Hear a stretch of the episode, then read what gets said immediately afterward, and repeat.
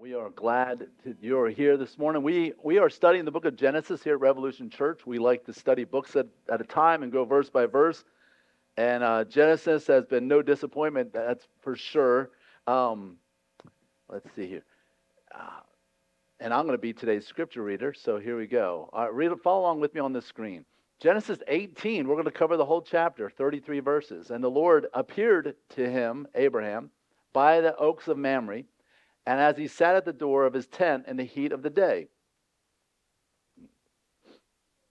And he lifted up his eyes and looked, and behold, three men were standing in front of him. When he saw them, he ran from the tent door to meet them and bowed himself to the earth. Let a little water be brought and wash your feet and rest yourselves under the tree. And while I bring a morsel of bread that you may refresh yourselves, and after that you may pass on. Since you have come to your servant, so they said, Do, do as you have said. And Abraham went quickly into the tent to Sarah and said, Quick, three seahs of fine flour, knead it, and make cakes. And Abraham ran to the herd and took a calf, tender and good, and gave it to the young man, who prepared it quickly. And then he took curds of milk, curds and milk, and the calf that he had prepared, and set it before them. And he stood by them under the trees while they ate. And they said to him, Where is Sarah your wife? And he said, She is in the tent. The Lord said, I will surely return to you about this time next year, and Sarah your wife shall have a son. And Sarah was listening at the tent door behind them, him. Now Abraham and Sarah were old, advanced in years. The way of women had ceased to be with Sarah. So Sarah laughed to herself, After I have worn out and my Lord is old, shall I have pleasure? And the Lord said to Abraham, Why did Sarah laugh and say, Shall I indeed bear a child now that I am old? Is anything too hard for the Lord? At the appointed time, I will return to you about this time next year, and Sarah, Sarah shall have a son. But Sarah denied it, saying, I, I did not laugh, for she was afraid. He said, No, but you did laugh. Then the men set out from there, and they looked down towards Sodom. And Abraham went with them to set them on their way. And the Lord said, Shall I hide from Abraham what I'm about to do? Seeing that Abraham shall surely become a great and mighty nation, and all the nations of the earth shall be blessed in him.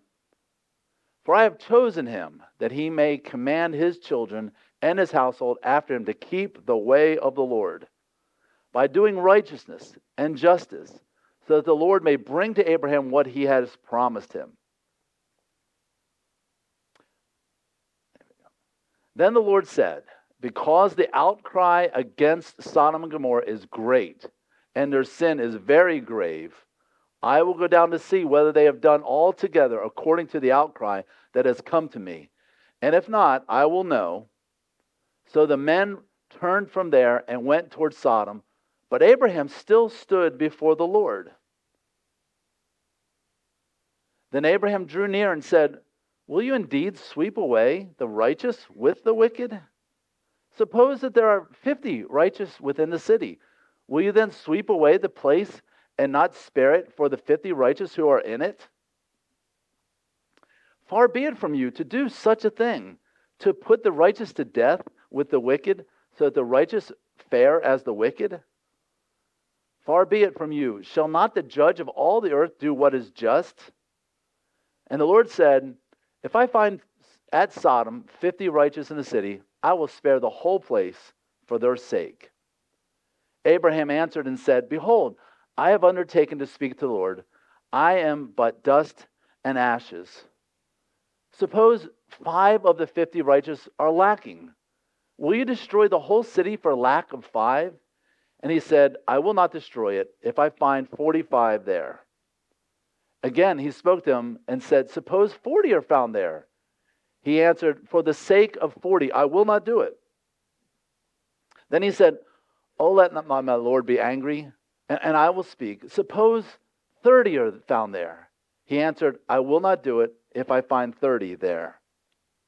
He said, Behold, I have undertaken to speak to the Lord. Suppose 20 are found there. He answered, For the sake of 20, I will not destroy it. Then he said, Oh, let not my Lord be angry, and I will speak again just this once. Suppose 10 are found there. He answered, For the sake of 10, I will not destroy it. And would you read verse 33 with me together? And the Lord went his way, and when he had finished speaking to Abraham, Abraham returned to his place. This is the word of the Lord. Thanks be to God. Let's pray.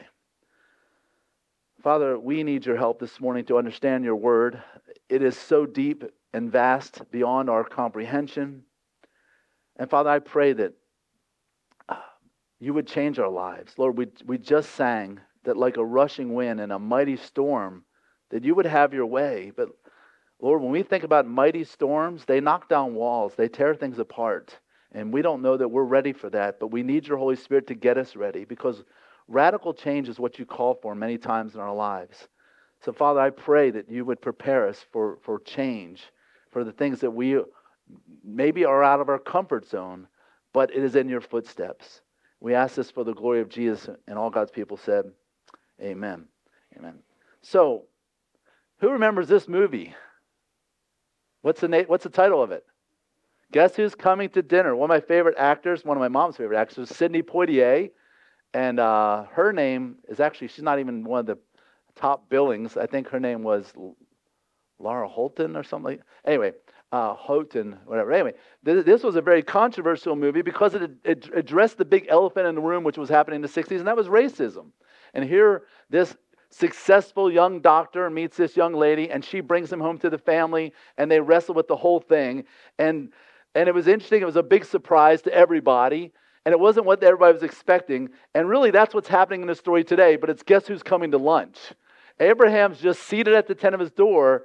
And it's not just three men, it is the Lord Jesus Christ and two angels, as you'll see from this passage. And Abraham wasn't expecting the, this, these guests for lunch. And so I'm going to divide this passage up into several categories here. First, we're going to talk about the divine guests that came to Abraham and the divine promise for Sarah, and the divine judgment for Sodom, and then finally the desperate pleas for the righteous. So that's how we're going to divide it up. Let's start with the divine guests uh, for Abraham.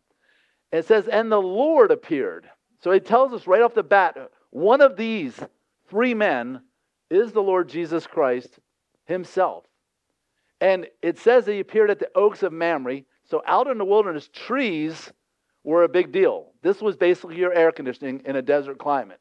And so, but the, it's uh, a few chapters ago, Abram was at the Oaks of Moreh, and now he's at the Oaks of Mamre, which is really the Bible just juggling the letters, saying the same thing, and it means the place of seeing the place of seeing. This is where Abraham saw God. This is where God saw Abraham. This is where Abraham got to see the vision of the promised land. This was an area where God is letting himself be seen and his will to be seen. So that's what's tied up in this geography at where Abram's at. Abram, Abraham now is in a really good place. He is seeing the whole big picture, and more importantly, he's seeing God himself. You know, many times we pray for guidance, right? We ask for God's direction in life.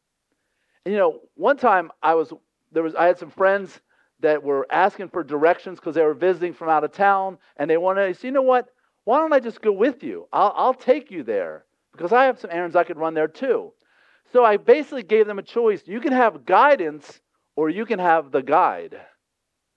Think about that in relation to God. Do we just want his guidance or do we want him? Do you see, if we have him with us in life, seated in the pastor's seat, we don't really worry about the directions because he knows where we're going. And so let me challenge you don't just seek God's blessings, seek the one who gives the blessings. Don't just seek God's guidance, seek the guide himself. And this is what Abraham's experiencing right now. He's in a place where he sees God. Everything else doesn't matter. The promised land, you know, descendants, all that stuff. He's in a place where he's seeing God. And of course, we as New Testament Christians, where is the one place we see God more than anywhere else? It's in his word. So let me tell you something. You really want to see God? Open up his word. Let the glory of Christ at, through the power of the Holy Spirit fill you as you take in the living manna, the Word of God. Be in the Word so that you can see God and not only see His will, but see Him personally. Um, actually, let me get back. So, and it says that they came to them in the heat of the day. And this is a hyperlink back to Adam and Eve. Here, God set a king and a queen and said, Hey, rule with me in the garden. But they abdicated their throne and gave it to Satan. And so they, but they, God came to them when? In the cool of the day. You know, here it is in the heat of the day, but the only breeze is under this tree. And now God is coming to his king and queen again, Abraham and Sarah, where he's going to start, try to continue the seed again through these two people. And will they fail like Adam and Eve did? We'll, we'll see here in a little bit. But that, that's a reference back to the Garden of Eden. You have Adam and Eve, then you had Noah and his wife. And where did Noah and his wife, where did Noah specifically fail? In a garden vineyard, right? When he got drunk. And here we are again in an agricultural setting under a tree, and God's appearing in a certain time of the day. And it says, Abraham lifted up his eyes and looked, behold, three men are in front of him. So he's sitting at the tent. He can see a far way off. And this type of plain, he could probably see three quarters of a mile. And so usually you see people coming as figures from far away, and then you watch them, you watch them, watch them, and it takes them, you know, maybe 45 minutes to get to where you're at. And uh, but all of a sudden he's looking, and all of a sudden, boom, 50 yards off they are. Again, they're not right in front because the Bible says later he ran. So, but he, they're close enough that we're like, wait, where did they come from? And of course, we know why. The Lord appeared supernaturally in front of them. And of course, the number three you know, we see that all throughout Genesis, how important the number three is, referencing to the Trinity. And he ran. Now, that sounds like, hey, you know, people run all the time. No, not in this day. Sophisticated, respectful, older gentlemen did not run. You never ran. You know, you let your servants run for you, you let your sons run for you, but older, respectful men did not run. But this was different. This was God, and he, he, he loved his Lord, and he's following the Lord. He left the Ur of the Chaldees. He left everything behind to follow this God that he loves. And now that he sees him, he gets up and he runs to him. This is how we know, I think, that some people ask, where along the way did Abraham figure out that this wasn't just three travelers? I think when he first saw them, because his response was to run. He did what most people didn't do. Even though hospitality was a thing that in that day where you bent over backwards, you still didn't run. Now, fast forward to the New Testament. When do we see another father running? The prodigal son. Again, doing what's not respectful, but he's so in love that now his son has come home. But now the roles are reversed. It's, it's, it's God coming to him. And we also see that it was very customary for people to bow, but Moses doesn't just bow, he falls on his face. He bows before them at the, at the earth. And so he's face down on the ground because he knows that these are three divine guests. And says, Hey, let me get a little water. I believe that's for drinking because you would need a large amount of water to wash feet. He says, I don't want to rest. Now, again, throw back to the garden. God created the earth in six days, and on the seventh day, what did he do? He rested. And of course, the whole Adam and Eve thing happens under a tree, actually, a couple of trees. And so we see this hyperlink back to Genesis. And while I bring a morsel of bread, and what's interesting here is what did the high priest do fast forward into the future? They had the loaves, the cakes of bread that they brought into the Holy of Holies, and they had the sacrifice. And so Abraham and Sarah are going to play priests here. He said he's going to prepare bread that you may refresh yourself and nourish yourself.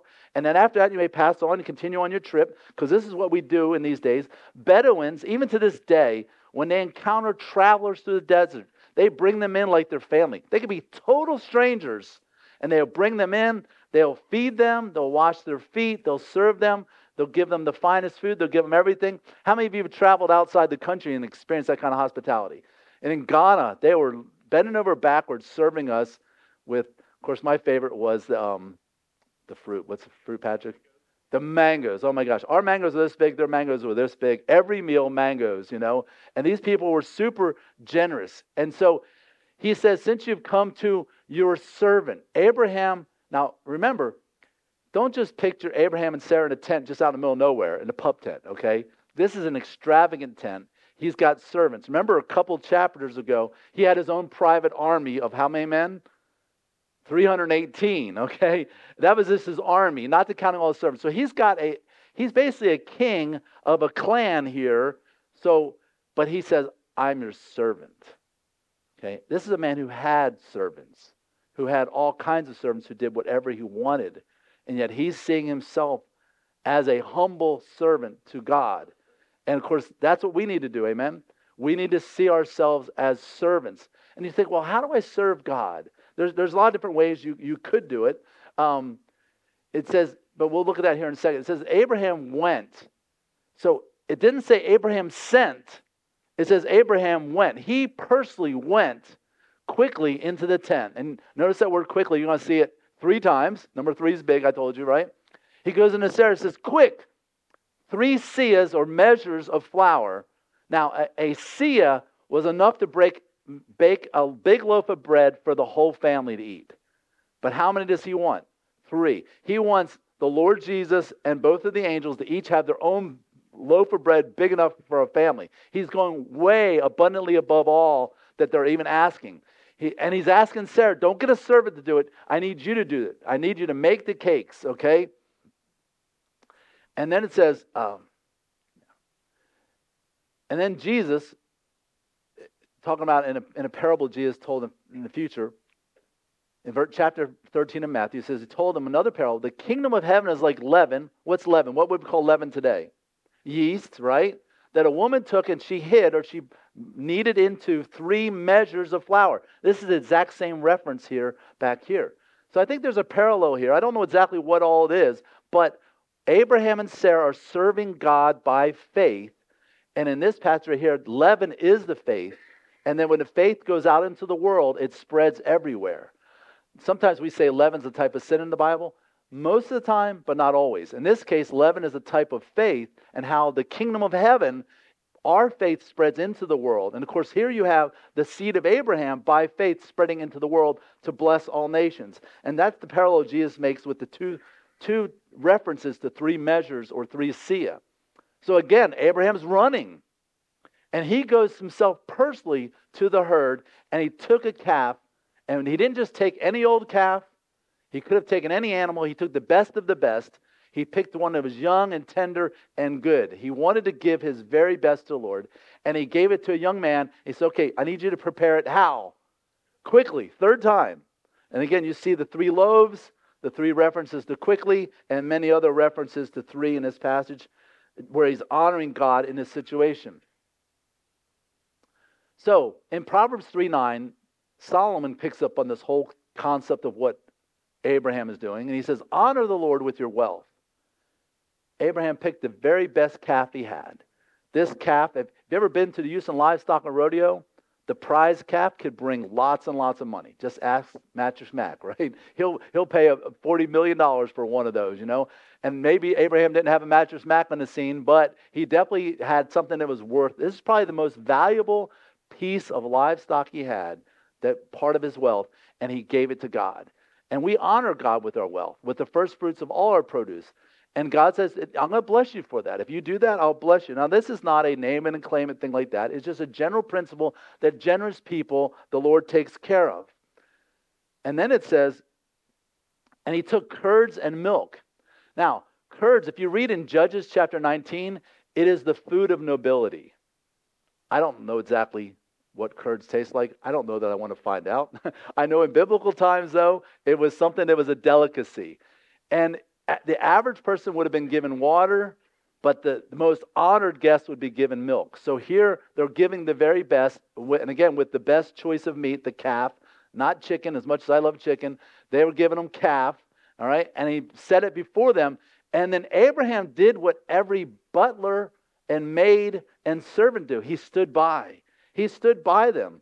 I remember when I was a young pastor, one of the first weddings I did, the wedding literally lasted 15 minutes. They just wanted to be married in their living room. So a friend of mine who helped in my youth ministry said, Hey, my, my sister is flying into town. Her and her fiance want to get married. It's just a small thing. It'll be just us in our living room. And we want to know if you would do it. I'm like, Sure. So I went out there and I said, Don't even wear a tie. So I went out there and I just wore a dress shirt and some, some uh, slacks. And uh, and I did this wedding that lasted just like that. And the dad, who was from Florida, was very wealthy, and he had flown in from Florida on his private jet and said, I want to take you all out to dinner. And he took it to a place called the Glass Menagerie in the Woodlands. Okay? And we're sitting in this dining area, and we're like the only ones in that area, and there's Bruno, Donna, and me, the couple, and their dad. So I guess there's six of us there, and I think there was a niece that showed up. There's seven of us around this table, and we've got like five people standing there like this with claws over their arm. And as soon as our water got like a half an inch low, and they're like this. And then it's time to serve d- dessert, and they're like placing the napkin over our lap, and they're sliding the plate in front of us and giving us a special fork for dessert. Just really uppity, you know, place that we wouldn't normally go to, right? And for that wedding, I was just a young youth pastor, and that guy gave me $250 for doing the wedding. The dad did, and he paid for the dinner for everybody. But I just was so impressed with the people standing around, just like five feet away. You know, I'm like, do you want some? Or, you know, I'm just kind of feel weird somebody standing over your shoulder while you're eating. But just them waiting on them. And this is what Abraham's doing. Again, the guy who's used to having all the servants wait on him, he's playing the role of the servant. And that's what the presence of God should do to every single one of us. So we're like, hey, where's the toilet brush? What, anybody need a vacuum? Can I take out the trash? We're here to serve. And the way that we serve the Lord is, the, is we serve his body. This is the body of Christ. When you serve one another, you are serving the Lord. 1 Peter 4:10 says, As each of you have received the gift, and all of you have, you've been given spiritual gifts, right? you should use your spiritual gift to serve one another as good stewards of God's varied or manifold grace. God has blessed you. He says to his disciples, freely you've received, freely give. Every one of us have been saved by grace through faith. We, we owe it to one another to serve the body of Christ and use our gifts not to draw attention to ourselves, but to serve each other. And it says, and all that happened where? Under the tree. So the last time God came under a tree at a certain time of the day when the breeze was blowing, it was to, to judge Adam and Eve and to pronounce curses on the earth and upon them and upon the serpent. But this time, he's bringing the blessing, not the curse. He's promising how he's going to bless them. And so, and what he goes on to say here in Hebrews chapter 13, there's a commentary. See, like when I prepare my sermons, I read lots of commentaries and see what other preachers have to say about a passage. But it's great when you have the Bible to be the commentary on the Bible. The writer of Hebrews, and we don't know who it is, um, gives a great commentary on this. And he says, Do not neglect to show hospitality. Hospitality is one of the most important attributes of Christianity. You realize in, in the early century, Christians spread the gospel around the world through hospitality. We get the word hospital from that because the very first hospitals were invented by Christians. In the Roman Empire, if someone got sick and they were uh, critical or beyond, what, what's the word? I'm trying, what is someone it's incurable? It, terminal. When their disease became terminal, a lot of times they were just shunned. They were just thrown out into a ditch to die. And yet the Christians would go along and pick up these babies that were thrown into ditches, the, the lepers, and all the other people that were sick, and they'd bring them into their homes. And they started, they eventually would turn their home over and say, you know what, I'm going to build another home. Let's make this a place of hospitality or a hospital. And there was Christians who were loving that. And even Nero said that the Christians care for our poor better than we do. So let that always be part of our lifestyle. Let that always be part of the DNA of Revolution Church that we care for the sick, the poor, and not instead of the gospel, but as a platform to share the gospel. Hospitality is so important. Bringing people into your home. We live in a country where we drive up, we push the button, the garage door opens, we pull in, the garage door goes down. We don't have to see our neighbors, they don't have to see us. And we have people two doors down, we have no idea what their first name is. And that's not what Christianity is about. We, need to, we should know our neighbors more than anybody. We should have people into our homes, whether it's for the Super Bowl party or just for a bowl of chili or take them out to somewhere for coffee, whatever. Hospitality ought to be part of who we are. And he says, here's the reason why. For thereby some have entertained angels unawares. Now, I don't, some people say this refers to Abraham, but I don't think it does. I think Abraham was fully aware of who he was entertaining. He's referring to other, referring to other times in the Bible when this happens. It's so interesting because just recently, one of my best, my best friend growing up, Andy Tolarowski, we've been friends since we were like in diapers. And I actually had the privilege when I was 15 and he was 14 to lead him to Christ on my front porch. And we've stayed in touch ever since. And what's interesting is Andy grew up in a, uh, and I'm finding, I'm just finding the text here. Andy grew up in a home where, just like me, we were the same religion that we were told just be good and you'll go to heaven. But I, I shared the gospel with Andy, and um, hold on. And I apologize, I'm taking forever to do this here. And uh, anyway, and uh, as soon as he turned 18, he went to a Bible believing church. And uh, you know, he didn't want to dishonor his parents because they were very devout to that religion. But as soon as he turned 18, he went to a Bible believing church. And today he's being trained as an elder at a church in Philadelphia. So, anyway, he sent me a text recently. He said, Hey, how are you? He said, I hope all is good. Just thought I'd share this with you. I have been in a little bit of a funk lately. I've been praying on it. And when I I went to get a cup of coffee this morning at the Wawa. Anybody know what Wawa is? It's a horrible name for a, a convenience store. It's like 7 Eleven, but they call them Wawa. It's just the worst name ever. Sorry. Anyway, he said, I went at the Wawa. I was met by this disabled man outside who asked me for some money for a cup of coffee. I told him I would get it for him. I picked up a few other items for him and stood outside and talked and ate. He told me he was a recovering addict and he had kicked drugs and that he already knew the Lord. When we were done, I asked if I could pray for him. When I asked him his name, he told me his name was Gabriel. I'm not saying he was an angel. Maybe he was, maybe he wasn't. But he said, and then Andy goes on to say, sometimes God is subtle, and sometimes he gives you a smack in the head. And Andy got out of that funk just by serving somebody else. You never know that the, when the person you help, what they may be. I do believe that sometimes God crosses people on our path that are not people, but they're angels in disguise. And that's what this verse is talking about. You know, ministering to angels unaware, like we don't even know it. So let's go to the second part of this story. There is a divine promise for Sarah. As we learned last week, the Bible exalts women more than any religion in the world. People knock the Bible like, wait a minute, you're, you're mixing up what the Bible reports or describes from what the Bible prescribes. Women are exalted. Last week we saw that God entered into a covenant with Sarah as well and changed her name just like he did Abraham's name. And so um, there's a chiasm here, and for those of you who knew, chiasm is a structure, a poetical structure where it's like building a sandwich. You get bread, bread, mayonnaise, mayonnaise, lettuce, lettuce, and then you build towards the most important part of the sandwich, which is the meat. And that's what, there's a chiasm here about Sarah. He starts off in verse 9 saying, Where is Sarah? And let me turn this way. And then he ends with the, the, the chiasm with Sarah denying that she laughed.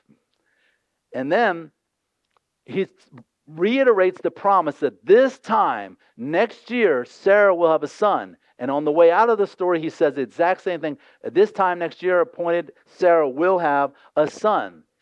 And then it's about Sarah and Abraham were old, and that the way of women had ceased to be with her. And then on the other side of the middle of the chiasm, again, Sarah's saying, I'm old. And, and God's asking, is there anything too hard for the Lord? But the most important part is in the middle. Sarah laughed to herself, saying, After I am worn out, and my Lord is old, shall I have pleasure? And that's the most important part of what we're about to study right here. So, this, the whole thought, is connected with the question is anything too hard for the Lord? And the answer to that question is what? No, there's nothing too hard for the Lord. So, the, they're outside eating, and this is not like Sarah's being a snob, okay? Um, it was customary for the women to stay inside the tent and the men to eat outside. So she's not doing anything unusual here. But it is interesting that God goes into the garden in Genesis chapter 3 and says, Adam, where are you?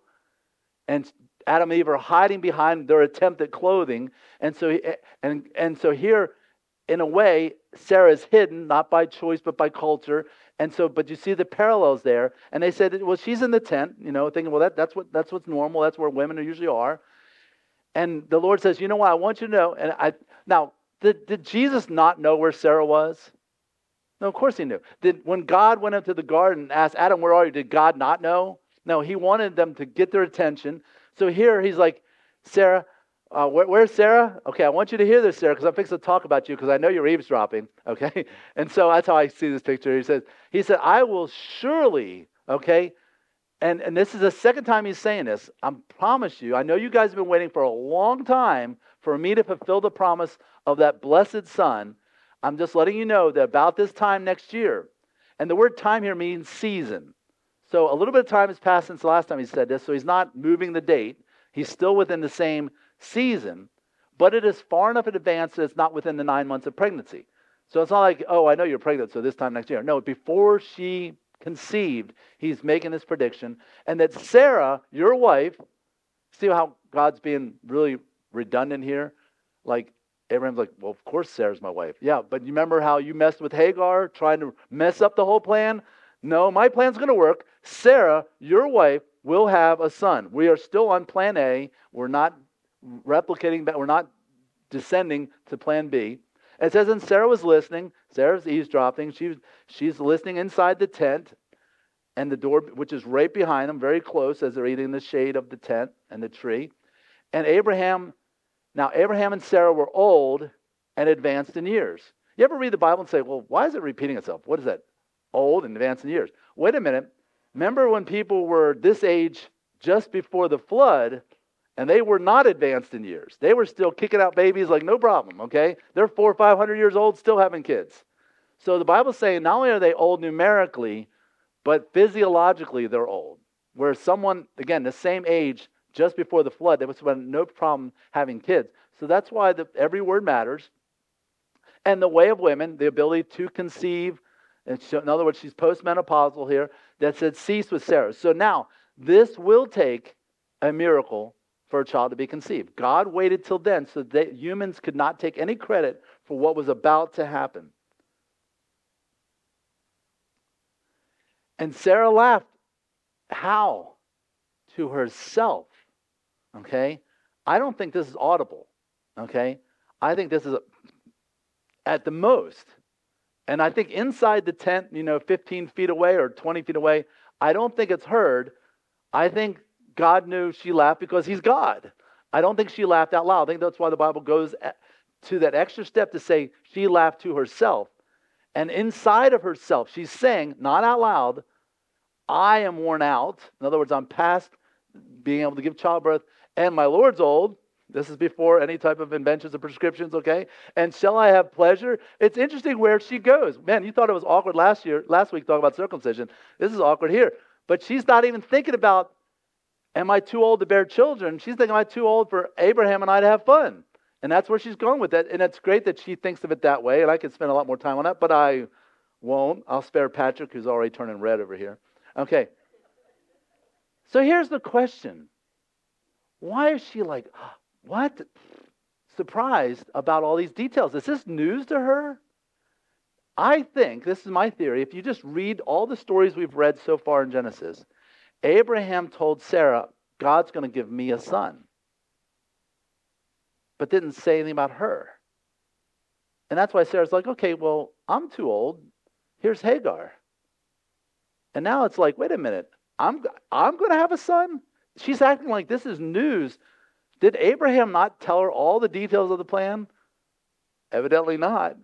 Have you ever had that awkward conversation where you like you don't want to tell your spouse, you don't want to tell your spouse, you keep putting off and keep putting off to have this conversation? And I think that's where Abraham was. He's like, God's going to give me a son. And she's like, oh, okay, cool. And of course, he may have told her at a time in her 40s when that was possible, but then 50s, 60s, and then now in, at 86, she's like, I'm too old. Here's Hagar. And then 13 years later, She's, oh, I'm sorry, I, I, did, I did math on Abraham. So she's 76, okay, 13 years later, now she's 89, and she's saying, I'm too old. And now she's getting news that it's actually going to be her. And I think that's why she's laughing through this whole situation and laughing to herself. So the Lord now asks three questions. Why did Sarah laugh? Did you not tell her, Abraham? Are you not communicating as a couple here? you know? And does, does Sarah doubt that I am God, that I'm able to pull this off? The question is not just you shouldn't be laughing, it's what is what's the motivation behind the laughter? Question number two, it's implied because the, the grammar connects it here. Why did Sarah say, Shall I indeed bear child now I'm old? So not only is she like skeptical about it, she's doubting that this she's only looking at it in human terms. What's the biggest challenge you have right now? Finances? Marriage? Wayward child? Job security? You, you name it, right? We could, you know, with, with 80 people in here, there's probably 80 different problems. You name your problem. And then you wonder, how is God going to fix this? And you wonder, can he fix this? You're looking at on a human level. You're looking, you are denying the supernatural. You're being a practical atheist and thinking only in natural terms. Well, in order for this to happen, I need this much money and all about. No, no, no. God is on the throne. God can solve that, your problem any way He wants to. He can do it in, as Pastor Stan will say, in a supernatural way. God wants to do it in a supernatural way because when He does it in a supernatural way, guess who gets all the credit? He does. And so God has put Abraham and Sarah in a situation where He's going to get all the credit. He asked this question Is anything too hard for the Lord? This is amazing here. The word hard is the same word in Isaiah chapter 9, verse 6, talking about the Lord is a wonderful counselor, the mighty God. In other words, is anything too wonderful for God to do? Anything that's like wonderful means that you wonder, how did that happen? And the only explanation is God did it. So it, the word hard doesn't just mean difficult, it means in a supernatural way where you wonder, wow, how did that happen? It must be, it must be God. In Luke chapter 1, verse 36, we got another old lady who supernaturally has kids. Behold, your relative, he's talking to Mary, your relative Elizabeth is in her old age, has also conceived. Two miracles. You've never been with a man. You're a teenager who's never had intercourse and you're pregnant. Guess what?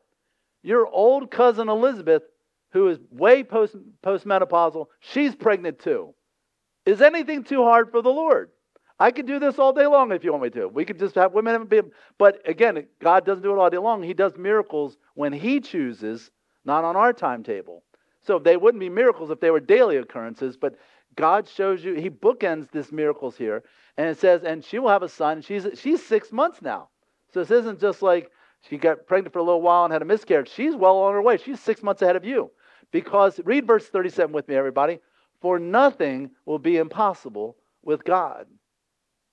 Again, what's your biggest challenge right now? Have you just said, oh, I'm just going to settle for this?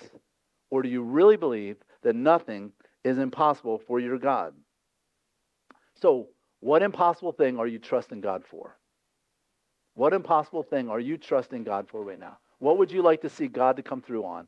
You can I would continue I would urge you to continue to pray and ask God for his will to be done. And God can do this for his glory. So back to our passage here in verse 14, he says, anything too hard for the Lord? And then he says, at the appointed time, I'll return to you about this time next year, and Sarah shall have a son. How many times has he said this now? Three times. He keeps repeating it because God keeps his promises. Even when we think, man, it's been forever. And man, Abraham at 99, I bet it feels like forever. I bet it feels like impossible. I bet he thinks, I mean, how many years have people been laughing at him? Your name is what? Abraham, exalted father of many. Where's your kids? Oh, well, you got you know, uh, Ishmael over here because with the handmaid, but where are your kids? Is God not coming through your promise? I, it almost parallels Noah working on the ark for 120 years. People laughing at him, saying, Man, where's your God? I thought he promised rain and a flood. Whatever. And God puts us in situations like that where we have to wait. And let me just tell you, God is seldom early, but he's never late. In Galatians 4, we see the same reference to Mary. It says, But when the fullness of time had come, the appointed time, God sent forth his son, born of a woman, not of a man and a woman, just a woman, the virgin birth, born under the law to redeem those who were under the law. So this is a foreshadow of Jesus Christ. But when she's confronted about the laughter, she denies it, saying, I, I did not laugh. And this goes back to remember when Abraham went before Pharaoh, and Pharaoh's thinking Abraham's wife is Sarah's hot, and he's wanting to take her for his own wife. And he's like, um, she's my sister. And remember, that was actually a half truth because they had the same father but different mothers.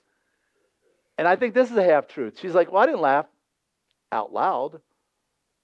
And so it's, again, we see these half truths. And, and of course, we, we all know that a half truth is a whole lie. So don't give in to those things right there. But her motivation for this was she was afraid. Afraid of what?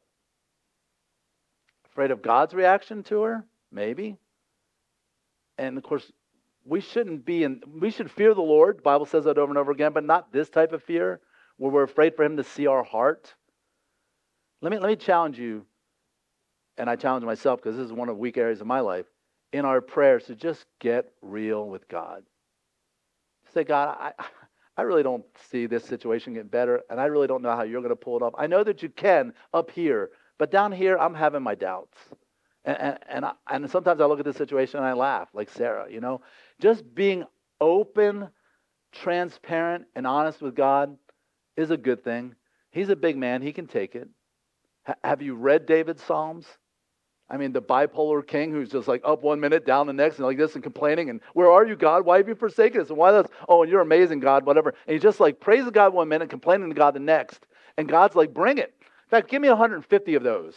I'll, I'll, the biggest book in the Bible, I'll take all 150 of these wacko Psalms where you're just like in the desert one minute and you're on the, the throne the next.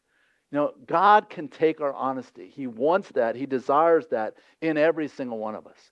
So we know from the New Testament that Sarah did come around to believe. So if you left off this story here, you think, oh man, Sarah, she's a loser. What's going on here?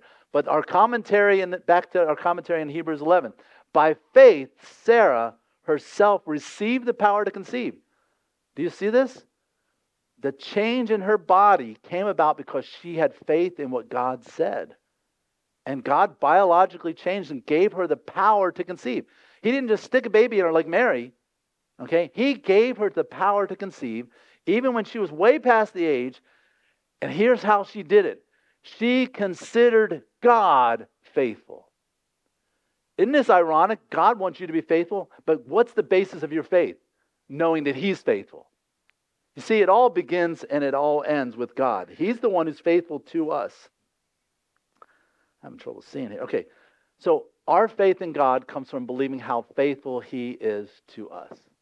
So the next time you're struggling, the next time you're doubting, your faith is weak, remember how faithful God is, and He will pull you through.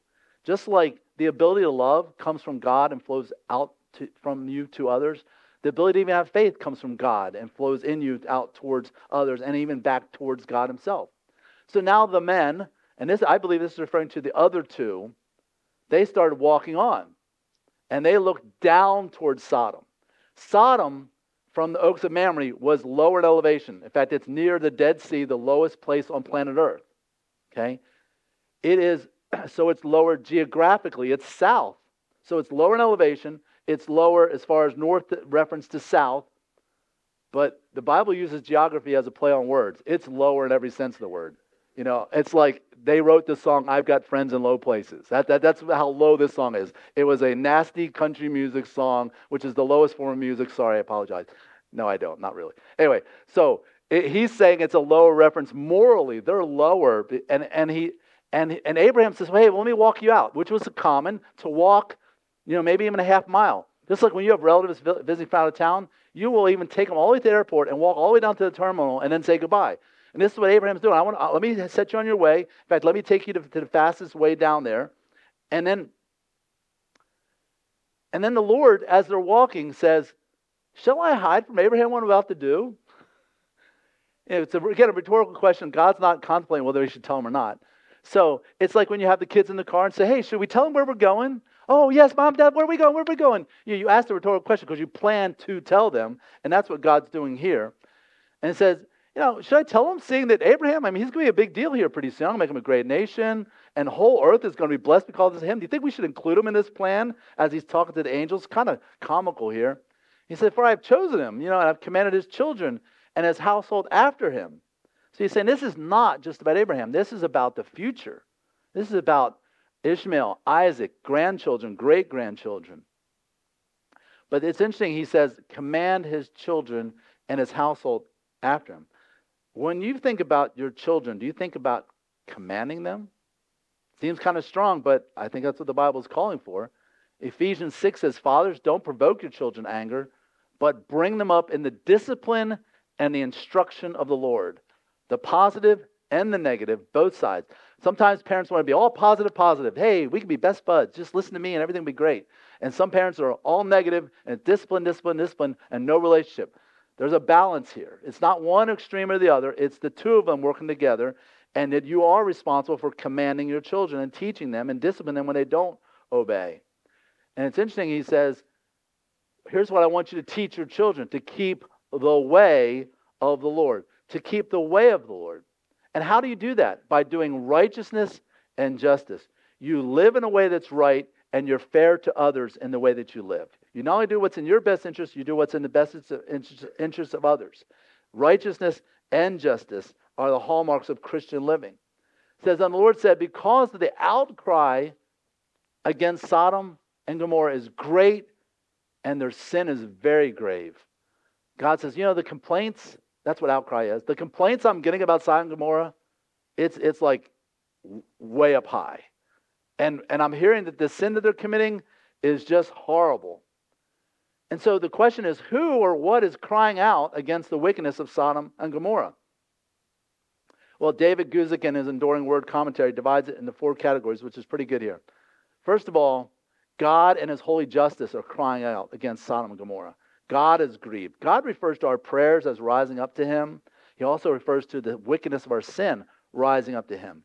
And so our sin, our prayers are often referred to as incense that smell good rising to the throne of God. And our sin is described as a stench in his nostrils, like as a putrid smell rising up. And God's like, Sodom and Gomorrah stinks so bad it's reaching the, the throne of heaven. And that's, that's a metaphor for God's holiness and his justice. But also, even these onlooking angelic beings are crying out and saying, God, look, look how horrible these people are to one another. And then think of the multitudes, the tens, the thousands of victims.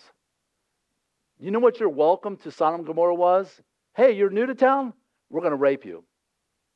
That's what we're going to learn about next week. That was their welcome. That's how horrible of a wicked city that was.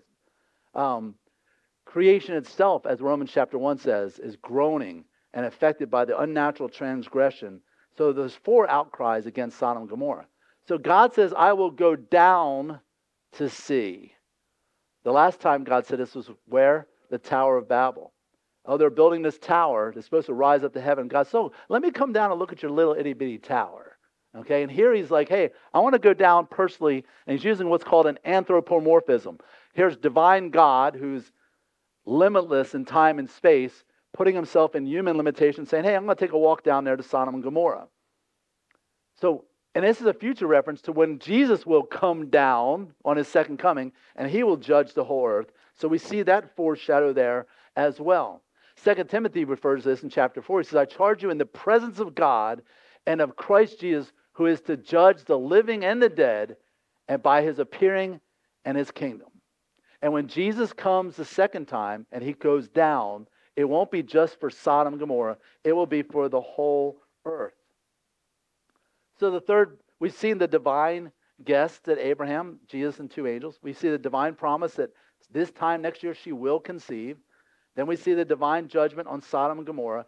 And now this causes Abram to Abraham to have a desperate plea for the righteous, a desperate plea for the righteous. So the men turned from there and they went towards Sodom.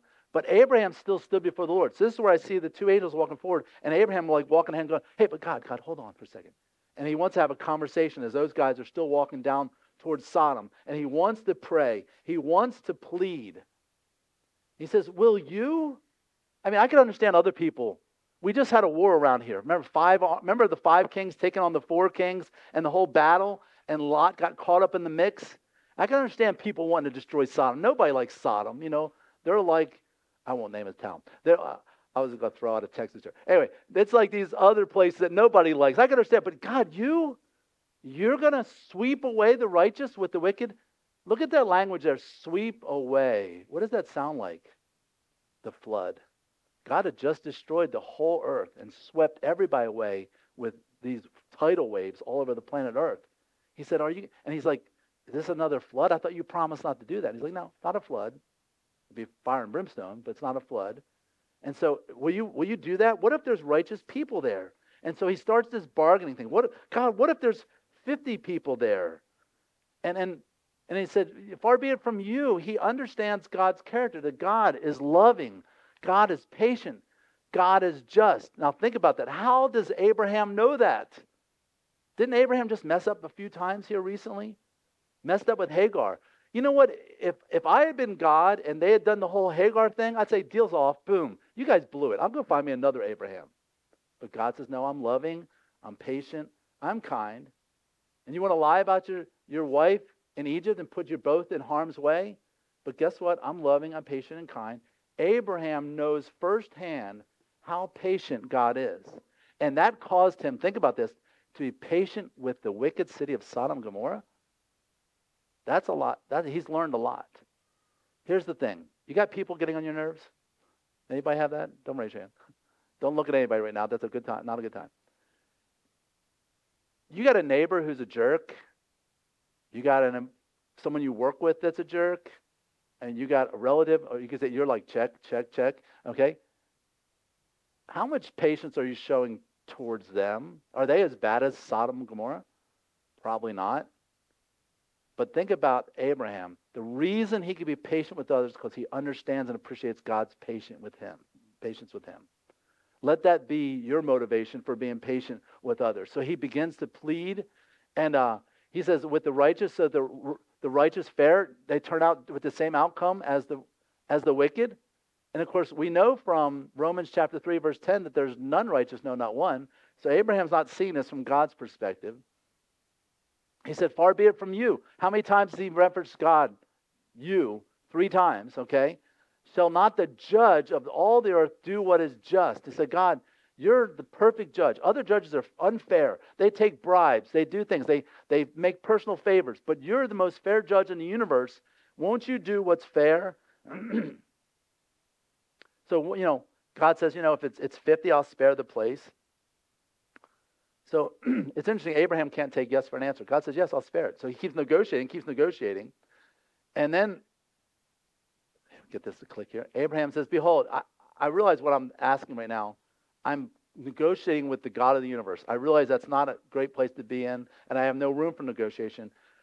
I am just dust and ashes. Again, a hyperlink back to Genesis God made Adam and Eve of the, or Adam out of the dust of the earth. He said, I know I just came from the same place Adam did. I'm just dust, and I'm going to return to ashes. So, and then watch what, watch what Abraham does. Really clever negotiation here. He says, so what if I, you said you, you won't, you will spare it for 50, but what if we come up five short? Will you destroy the whole city because of five? Wait a minute. He never said, he's not destroying the whole city because of five people, he's destroying the whole city because the whole city's wicked. But he's shifted, he's, he's done the, the eggshell game there, uh, and he's moved the target. And he says, What about 40? And keep moving on. He says, Oh, you know, Lord, don't let me be angry. I mean, he realizes that he's no one position to no, negotiate, and he could take God off. But what about 30? And what about 20? And then what about 10? And what's interesting is God says, Hey, I, I won't destroy for 10. And as Tim Keller says, He's got God on the ropes. God is rolling over and giving him everything. He could have went all the way down to one, but what does Abraham do? He goes his way, and God goes his. He gives up and realizes, you know what? I'm down to 10. That leaves Lot, Mrs. Lot, daughter, daughter, and those stupid son-in-laws that are engaged. That's six. I'm not even going to get 10 because Lot's a loser. And we'll see in a few weeks his wife's a loser. And we'll see that his daughters are really losers, and his son in laws don't even leave the city. He's like, never mind, God. That's what I think happened here. He, he, he's already done, worked them down to 10, and he just he quits. Because he knows, you know what? There's not even 10 there. There's, and I, I, maybe I'm reading too much into it. But let's look real quickly how Abraham play, prayed in this situation. He prayed theologically, responsibly, extremely, and I'm sorry, I'm going to go back here and, and compassionately. Let's start with theologically. He prayed because he understood who God was.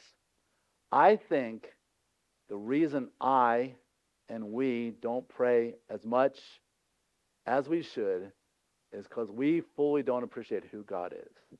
We don't understand. There's two extremes here. Yes, he's an almighty, all powerful God who can do anything. And this almighty, all powerful God who can do anything is your dad. Think about your kids.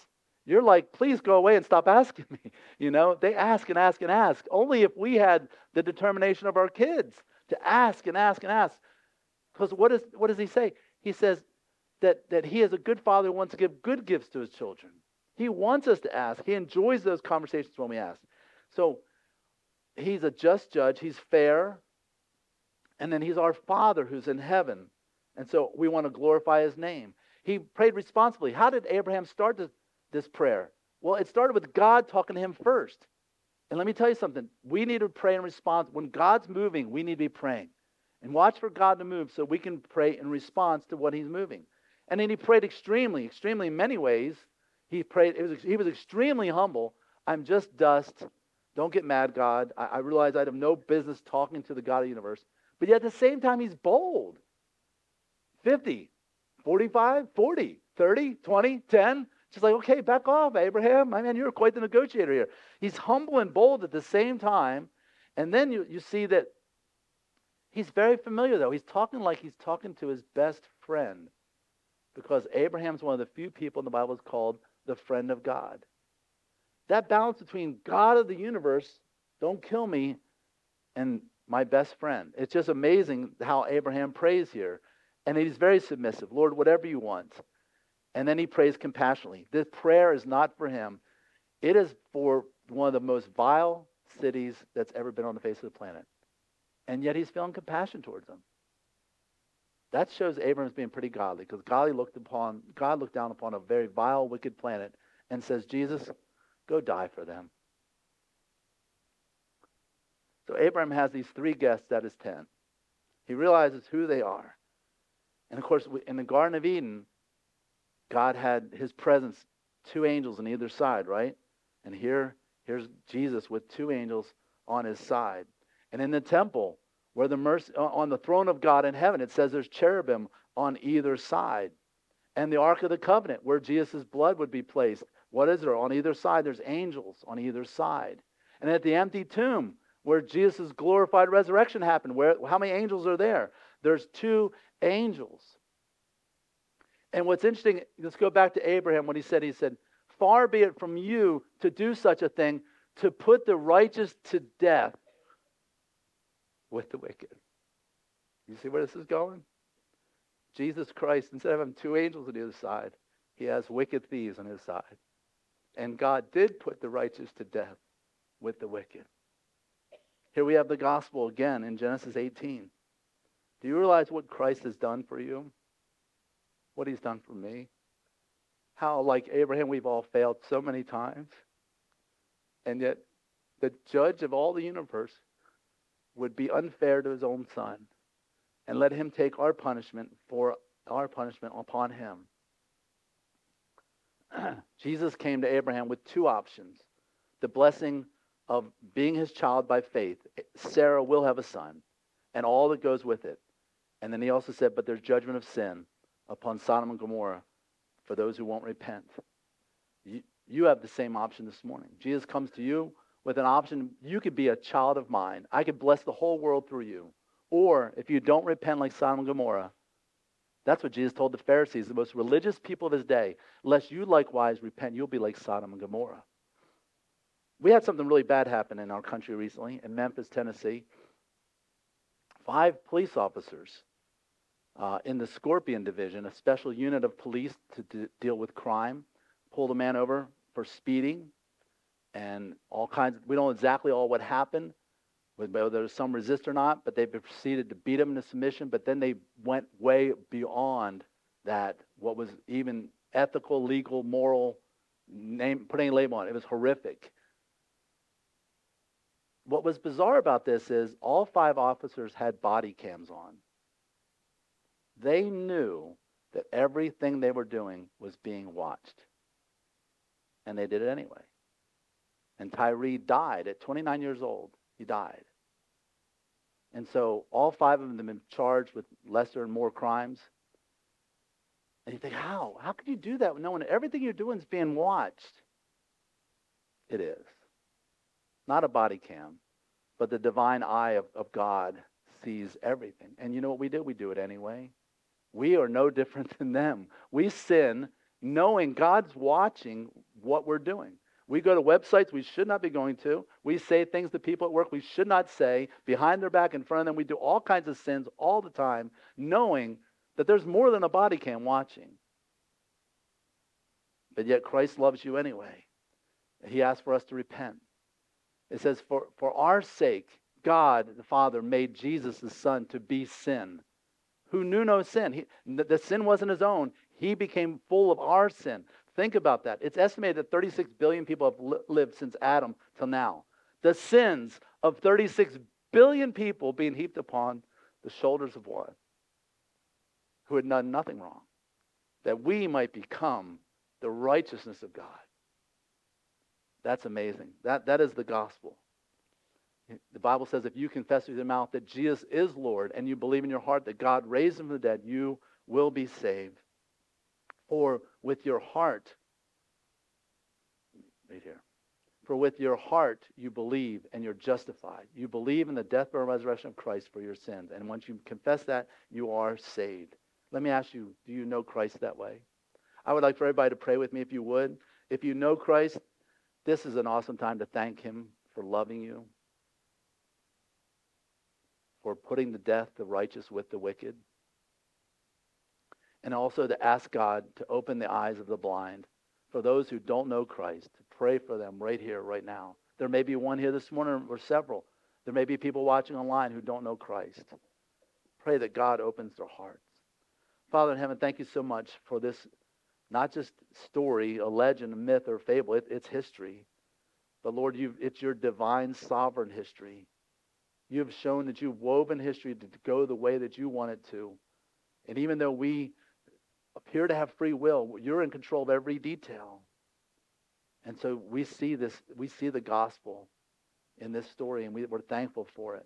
Father, if there's someone here today who doesn't know you, I pray today that would be the day that they'd make Jesus Christ the Lord of their life and the Savior of their soul, that they would believe in the literal death, burial, and resurrection of Jesus Christ as their only hope of being spared from judgment. We give you glory tonight, Jesus. We're thankful for your word in, in Jesus' name. And all God's people said, Amen. All right, we are going to do a, a quick question answer session time right now. You can text in your questions if you haven't already to this number right here. Uh, Amanda, would you like to help me with that? All right, cool. so there's the number on the screen. Uh, if you don't have reception, I know last week some, several people said I was trying to text in the question, but there was no reception in this building. So um, you can hook to the Wi-Fi and do Wi-Fi calling if you like, or you can just simply raise your hand if you want to ask the question that way. So here's one question right here.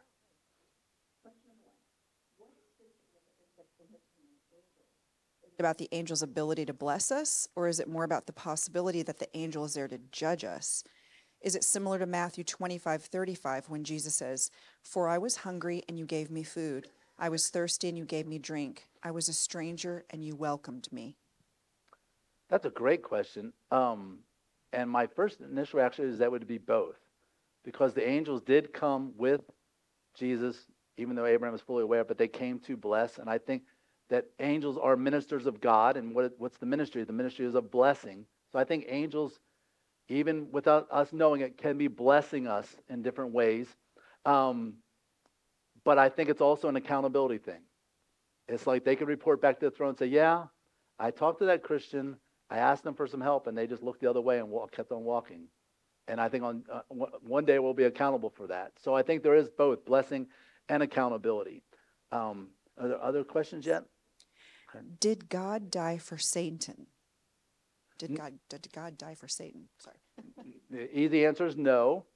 Jesus Christ only died for humans.